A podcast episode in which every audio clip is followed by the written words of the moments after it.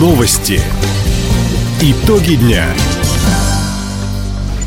Итоги понедельника подводит служба информации. У микрофона Иван Силадий. Здравствуйте. В этом выпуске. Пенсионерам и семьям с детьми компенсируют расходы на газификацию. У жителей края остались считанные часы, чтобы выбрать парки и скверы для благоустройства по нацпроекту. 6 горожан удостоены звания «Почетный гражданин Комсомольска-на-Амуре». Об этом и не только, более подробно. Власти региона смогли выровнять ситуацию на потребительском рынке. Об этом сегодня заявил губернатор Михаил Дегтярев на заседании антикризисного штаба. За период с 22 апреля по 22 мая увеличение стоимости продуктов замедлилось. На курицу, яйцо и основные виды овощей цены даже пошли на спад. Свою роль в этом сыграли соглашения с торговыми сетями о минимальной надбавке на социально значимые продукты. Стабильную работу показывают и предприятия края. За первые 4 месяца по сравнению с тем же периодом прошлого года промышленное производство выросло почти на 6%. При этом власти региона продолжают оказывать поддержку системообразующим предприятиям. Льготникам края компенсируют расходы по газификации частных домов. Такое постановление правительства региона подписал губернатор Михаил Дегтярев. Напомним, до границ домовладения газопровод прокладывают бесплатно. Дальнейшие работы, включая покупку оборудования, граждане оплачивают сами. Эти расходы, но не более чем на 100 тысяч рублей, возместят участникам Великой Отечественной войны и членам их семей, тем, кто ковал победу в тылу, узникам концлагерей, блокадникам, ветеранам боевых действий. Инвалидам, неработающим пенсионерам и семьям с детьми компенсацию будут назначать с учетом их доходов. Деньги предоставят из казны региона. Важно, для получения выплаты льготники должны иметь право собственности на дом и постоянно проживать на территории края. Подробная информация в центрах социальной поддержки. Сегодня последний день, когда жители региона могут выбрать территорию для благоустройства в будущем году. По данным краевого МинЖКХ, на это утро в голосовании приняли участие более 70 тысяч жителей региона. В ведомстве отметили, сейчас необходимо активизироваться комсомольчанам, хабаровчанам, жителям Совгавани, а также поселков Заветы, Ильича и Лососина. Иначе они рискуют не получить федеральные средства на благоустройство парков и скверов в 2023.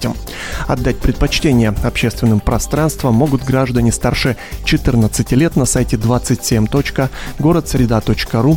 Голосование завершится в 23:59 по местному времени. Летний трудовой семестр студенческих отрядов начался в нашем регионе. Открытие состоялось в эти выходные в краевом центре. Этим летом ребята традиционно выбрали несколько направлений. Как отметили в Комитете по делам молодежи правительства края, проводники будут работать в Хабаровске и Челябинске, строители отправятся на космодром Восточный, вожатые в лагерь имени Олега Кошевого и в краевой центр Созвездия. На Путину студенты поедут в Охотск, Чумикан и на Сахалин. Зарплата молодежи зависит от направления деятельности. Вожатые получают в среднем 15 тысяч рублей в месяц, проводники, строители и те, кто едет на заготовку рыбы, от 40 тысяч. Звание «Почетный гражданин Комсомольска-на-Амуре» присвоили в год 90-летия города юности 6 комсомольчанам. О людях, которые посвятили себя Комсомольску, рассказывает руководитель пресс-службы мэрии Иван Лаврентьев. Это заслуженный работник культуры Российской Федерации Владимир Гершанович Гинзбург, возглавлявший комсомольское телевидение. Ему было присвоено это звание, к сожалению, посмертно. И еще одно присвоение посмертно – это присвоение Михаилу Михайловичу Кареву, детскому хирургу высшей категории, заслуженному врачу РСФСР. Кроме этого, были удостоены еще 4 ныне здравствующих комсомольчанина.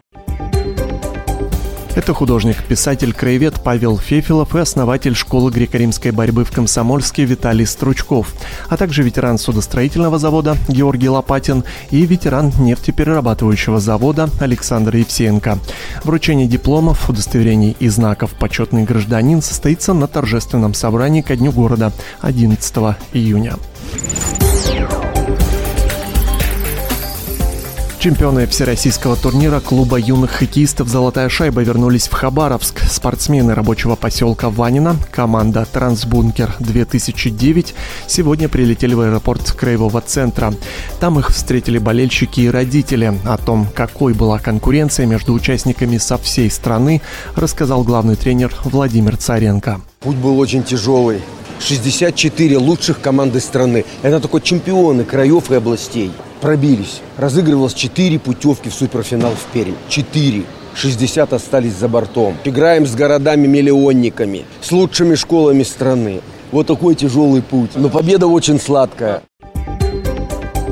Напомним, финал турнира «Золотая шайба» завершился накануне. Команда «Трансбункер-2009» провела 3 сложнейших матча с самыми сильными хоккеистами из Тверской, Ярославской и Нижегородской областей. Во всех 3 ванинцы одержали победу. Таковы итоги понедельника. У микрофона был Иван Силадий. Всего доброго и до встречи в эфире. Радио «Восток России». Телефон службы новостей 420282.